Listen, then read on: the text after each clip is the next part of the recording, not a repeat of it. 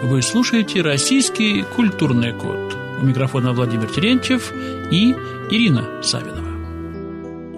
Мир вам, друзья! В эфире Владимир Терентьев и режиссер из Ярославля Ирина Савинова. Глубоких мыслителей всегда интересовала роль личности в истории. Как на это смотрел Пушкин? Его формула проста. По мнению Пушкина, личность, реализуя свои замыслы, неминуемо вступает в взаимодействие с объективными законами мира. Результат этого взаимодействия и творит историю. Об этом нам расскажет Ирина Савинова. Здравствуйте, дорогие радиослушатели. Здравствуй, Володя. Я напоминаю, что 10 февраля, а по старому стилю 29 января, мы чтим этот день как день 170-й годовщины гибели Александра Сергеевича Пушкина. Я не зря применил это слово «гибель», так как, по сути дела, поэт был вытеснен из жизни общества. Его, как говорится, выжили со света, используя все ситуации, идущие от характера поэта – от его бесстрашия, от его горячности, болезненной ревности, от его вечного противостояния и других составляющих, так дружно сгруппировавших неприязнь, а то ненависть к нему. Ну и как начало разговора об этом, в прошлый раз мы рассматривали творчество Пушкина на тему отношения поэта с царской властью.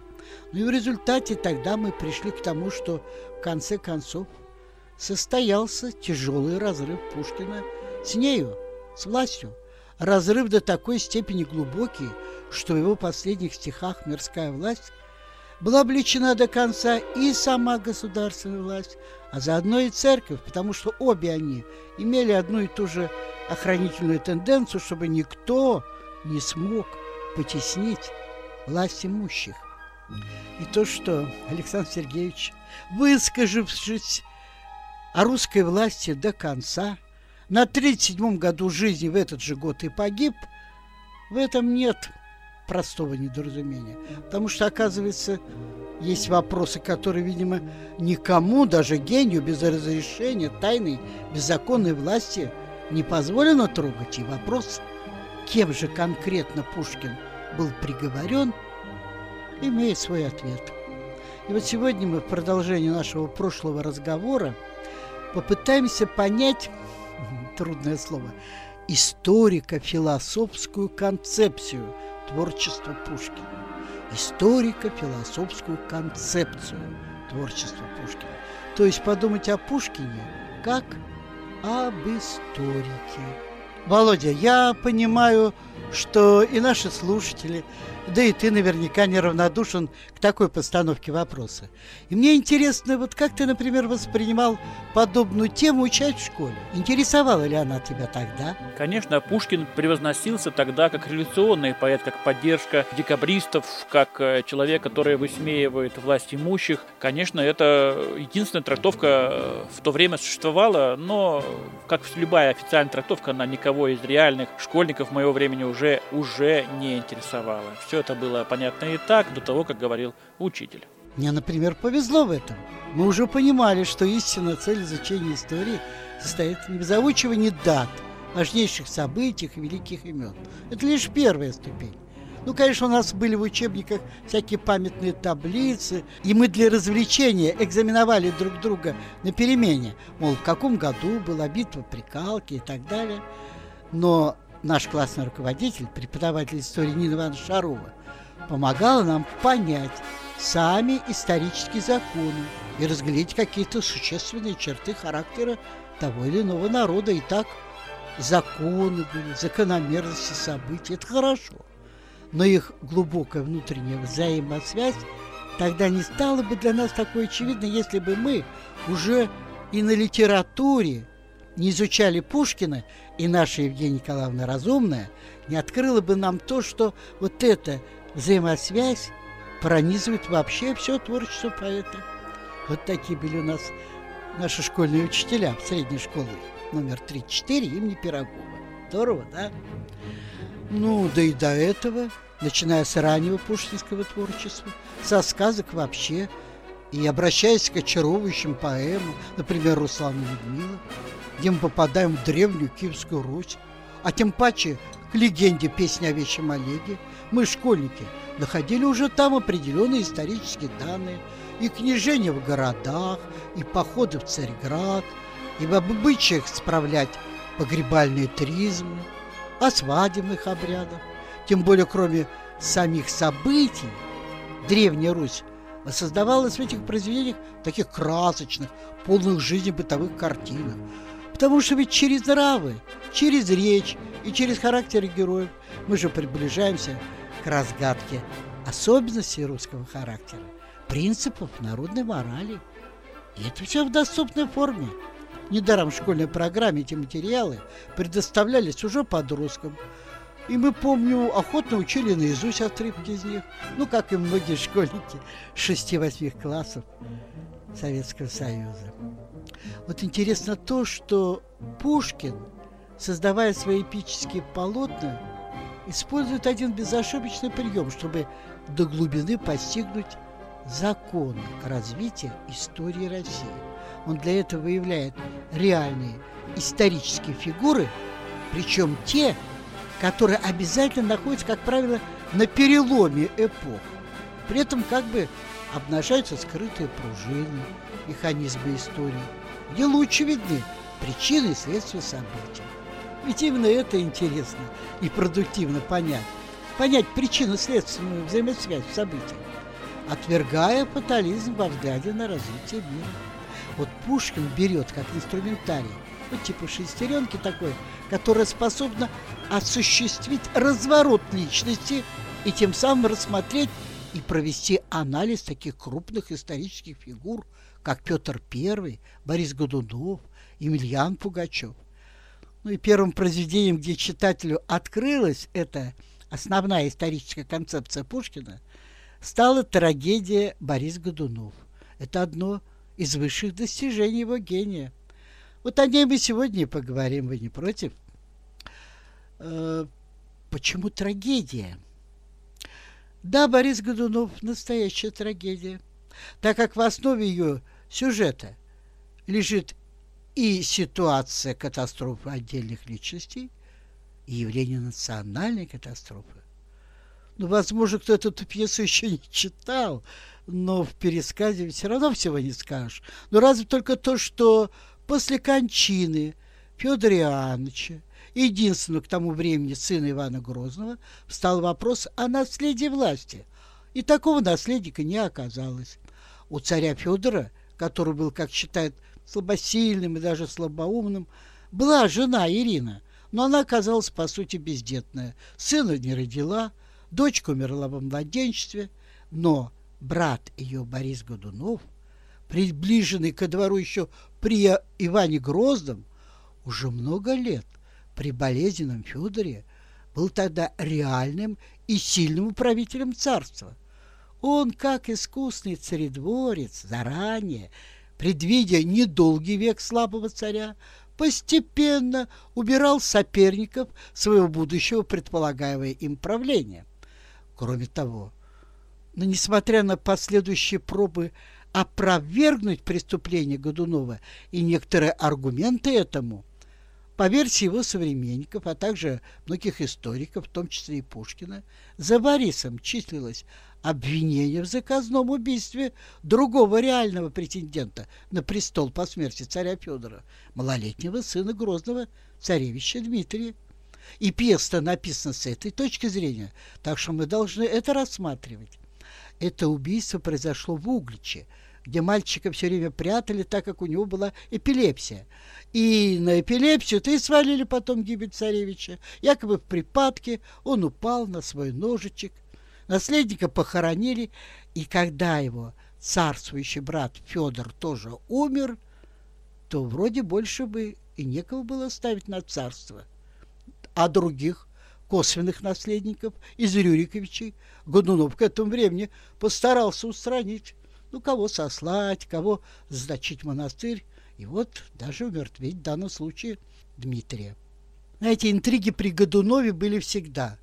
Но когда некий чернец из чудового монастыря, что на территории Московского Кремля, Гришка Отрепьев, получил от своего старца-летописца сведения об убиенном царевиче, он объявил себя чудом спасенным Дмитрием, и вот тогда настоящая глобальная интрига и завертелась. Он подался к полякам, врагам России, предложить им поход на Москву с целью свержения Годунова и своего воцарения на русском престоле.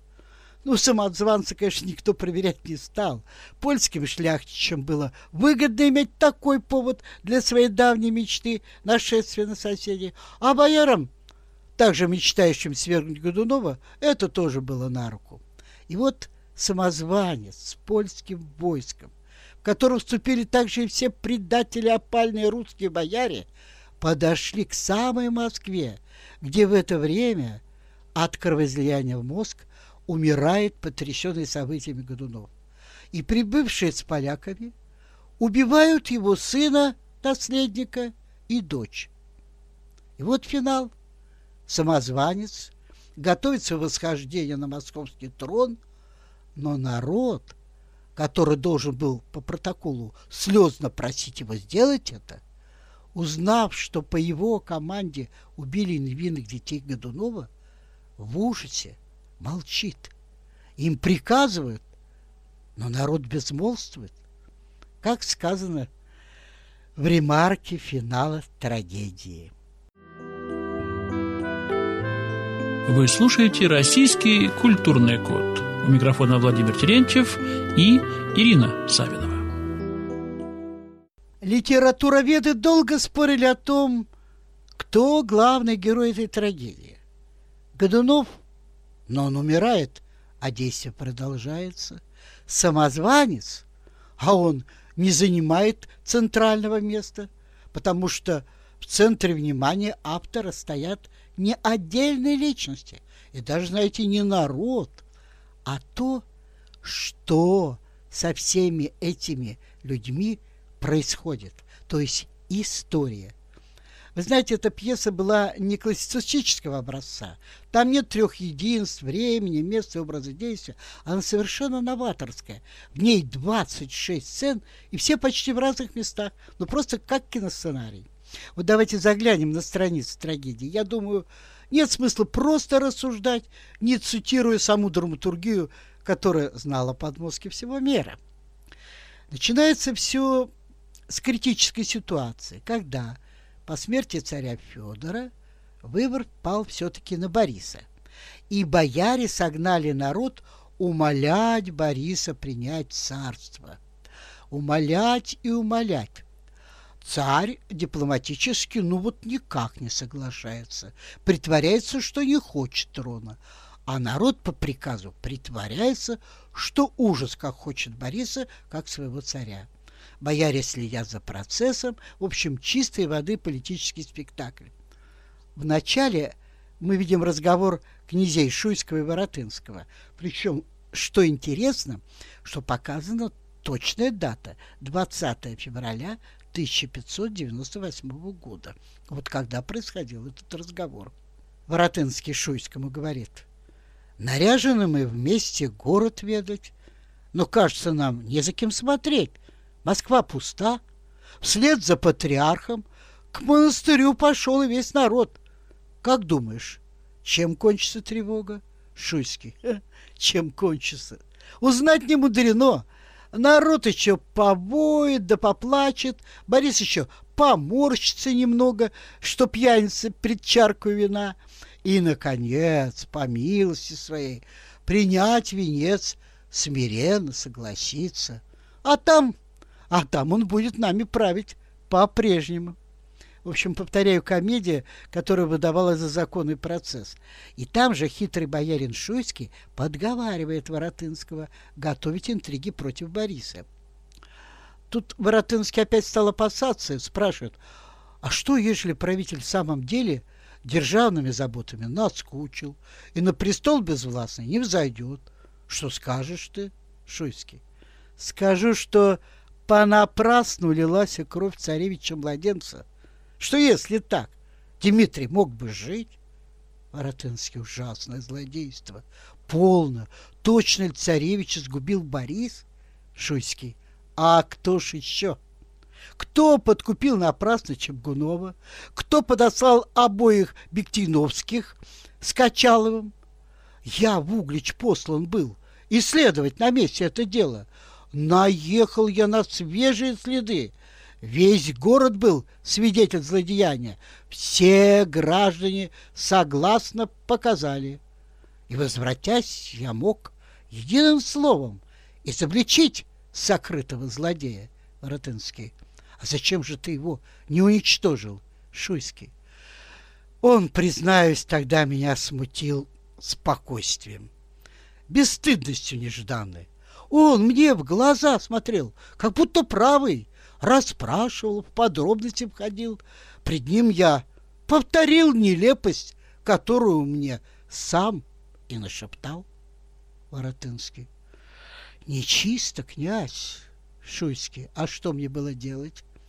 Давно царям подручниками служим, а он умел и страхом, и любовью, и славою народ очаровать, Воротынский.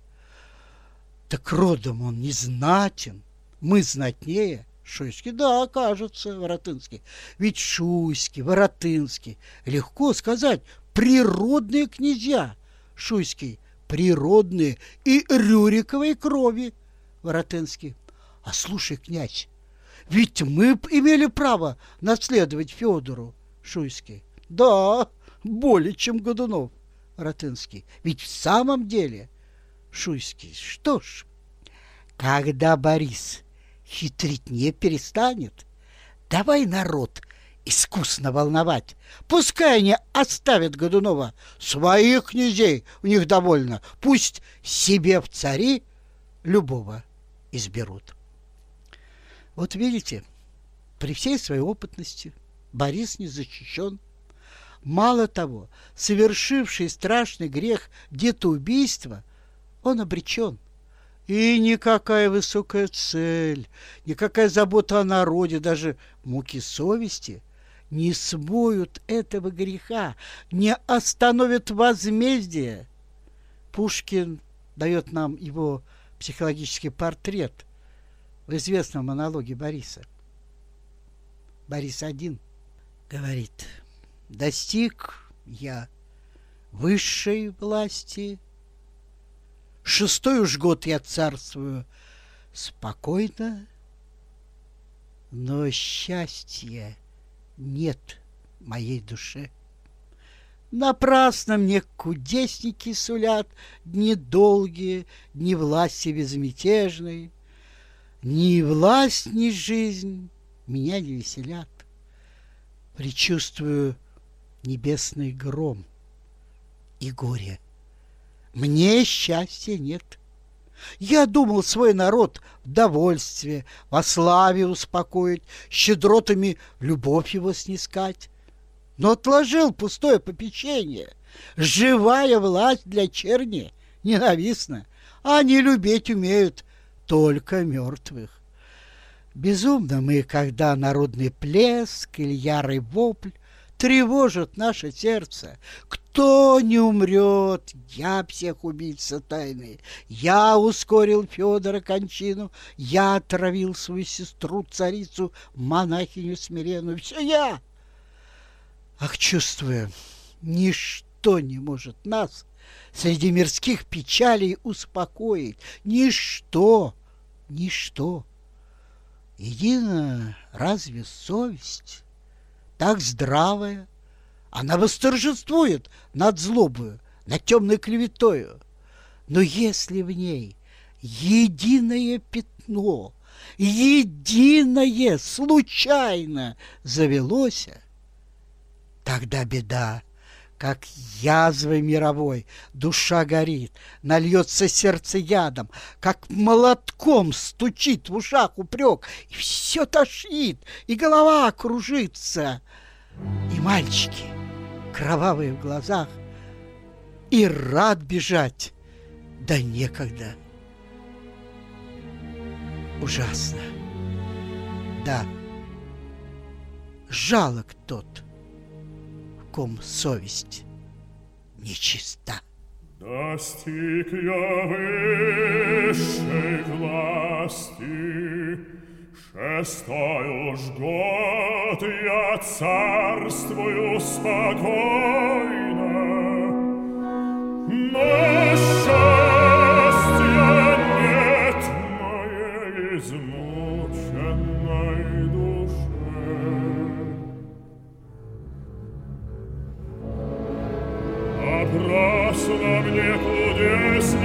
сулят дни долгие, дни власти безмятежной. Не жизнь,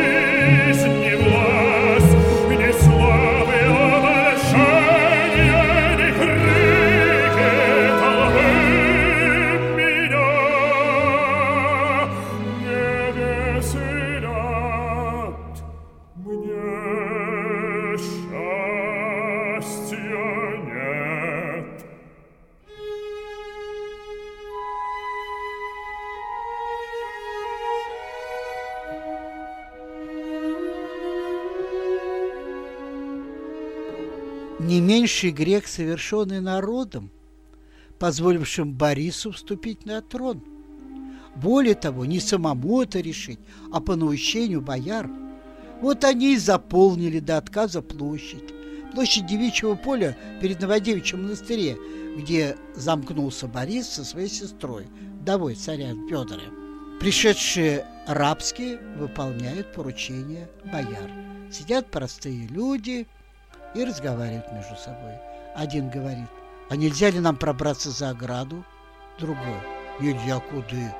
И в поле даже честно, и не только нам.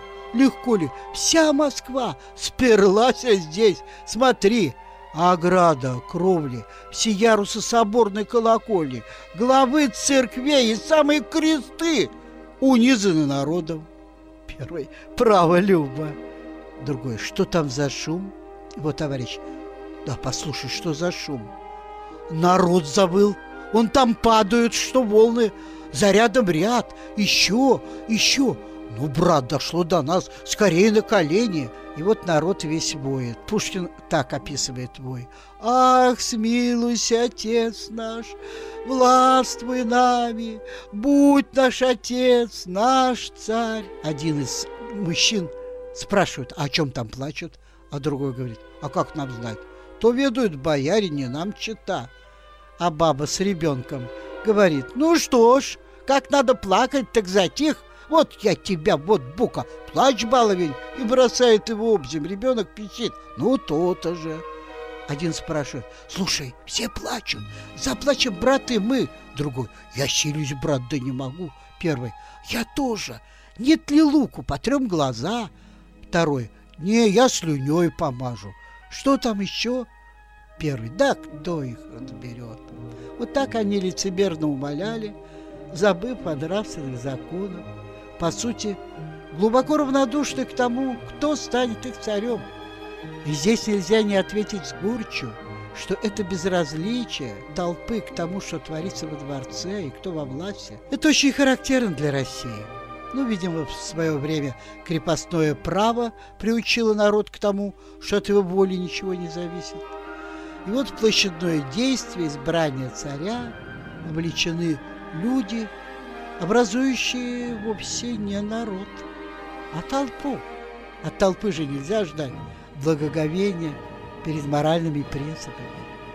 Она бездушна, а народ же, он уже не скопище людей. Народ – это каждый наедине со своей совестью. И глазом совести народной станут в этой пьесе летописец Пимен и юродивый Никонка. Те, кто никогда не смешаются с толпой. Вот летописец, например, сознательно ограничил свою жизнь кельей монастырской, выключившись в свое время из мирской суеты, где он когда-то процветал. А он теперь видит то, что невидимо большинству, как это бывает видно пророков. И он первым скажет о тяжелом грехе русского народа. О, страшное, невиданное горе! Прогневали мы Бога, согрешили, владыкую себе, цареубийцу мы нарекли. И вот что самое главное, вот он Пимен, он сам не был на площади, он не молил Отец нас, не криводушничал, и все же он разделяет с народом эту вину, несет крест общего греха равнодушия. И вот в образе Пимена Пушкин выявляет одну из прекрасных черт русского характера – совестливость, обостренное чувство личной ответственности, что и нам не помешало бы. Вы слушаете «Российский культурный код». У микрофона Владимир Терентьев и Ирина Савинова. Дорогие, весьма важно сегодня сказать, что глубоких мыслителей всегда интересовала роль личности в истории. А как на это смотрел Пушкин? А его формула совершенно проста. По мнению Пушкина, личность, реализуя свои замыслы, неминуемо вступает во взаимодействие с объективными законами мира. И результат этого взаимодействия и творит историю. Получается, что личность действует и как объект, и как субъект истории. Особенно явно эта двойная роль проявляется творчестве Пушкина в судьбах самозванцев. Их у него двое – Пугачев и Григорий Отрепьев. Отрепьев, наперекор всему, стремится изменить свою судьбу, и он удивительно отчетливо ощущает свою двойственность, всю двойственность своего положения.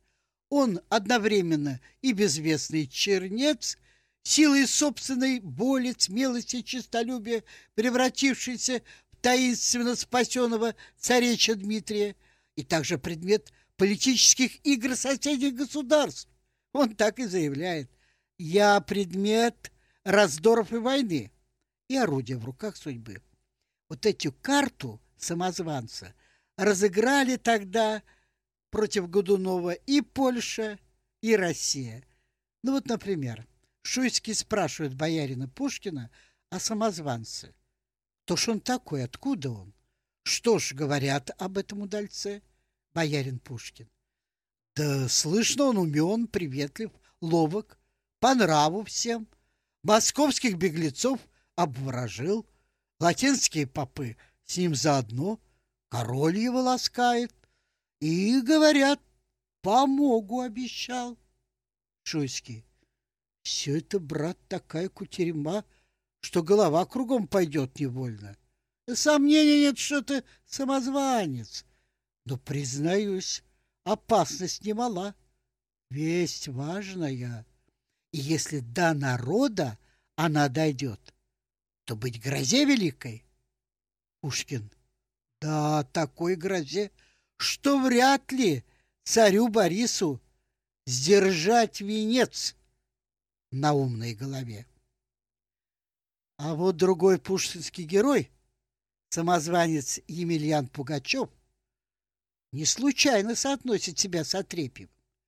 Он Петруше Гриневу, оправдываясь как бы, говорит, а что, есть удача удалому. Гришка Отрепьев ведь поцарствовал же над Москвою. И дальнейшие его слова признания «Улица моя тесна, воли мне мало», они очень близки к стремлению Григория не просто вырваться из монастырской кельи, но вознестись на московский престол. Григорий так защищает свое право на эту интригу, уверенно говоря со своей польской невестой Мариной Мнишек, в которую он был очень влюблен, но которая, узнав, что он не царевич, а простой монах, отвергла его и пригрозила выдать его полякам, на что он ей без всякого стеснения заявил. «Тень Грозного меня усыновила, Дмитрием из гроба нарекла». Вокруг меня народа возмутила и в жертву мне Бориса обрекла. Царевич я! Довольно стыдно мне пред гордою полячкой унижаться. Прощай навек. Игра войны кровавой, судьбы моей обширные заботы, тоску любви, надеюсь, заглушат. О, как тебя я стану ненавидеть, когда пройдет постыдной страсти жар. Теперь иду. Погибель венец мою главу в России ожидает. Найду ли смерть, как воин в битве честной, или как злодей на плахе площадной. Не будешь ты подругою моею, моей судьбы не разделишь со мной. Но, может быть, ты будешь сожалеть об участи, отвергнутой тобою. Марина ему говорит, а если я твой дерзостный обман заранее пред всеми обнаружу? Самозванец. Не мнишь ли ты, что я тебя боюсь? Что более поверят польской деве, чем русскому царевичу? Но знай, что ни король, ни папа, ни вельможи не думают о правде слов моих. Дмитрия нет, что им за дело? Но я предлог раздоров и войны. Им это лишь и нужно, и тебя, мятежница. Поверь, молчать заставят. Прощай. Под конец скажу я, что, напомнив о Пугачеве, я имела в виду, что у Пугачева, как у самозванца, ведь была совершенно иная историческая миссия, чем у Григория. Ведь Григорий стремился к самозванцу по причине личных амбиций, а Емельян намерен был реализовать свой образ народного царя. Да, но об этом я предполагаю поговорить уже в следующий раз. Я думаю, эта тема связана с гениальным проникновением в природу исторических процессов, вот этого нашего путешествия по Великому морю пушкинского отражения нашего мира, имеет смысл. Всего доброго, дорогие радиослушатели! До встречи в нашем совместном с Владимиром Терентьевым проекте Культурный код. С Богом! Вы слушаете «Российский культурный код». У микрофона Владимир Терентьев и Ирина Савинова.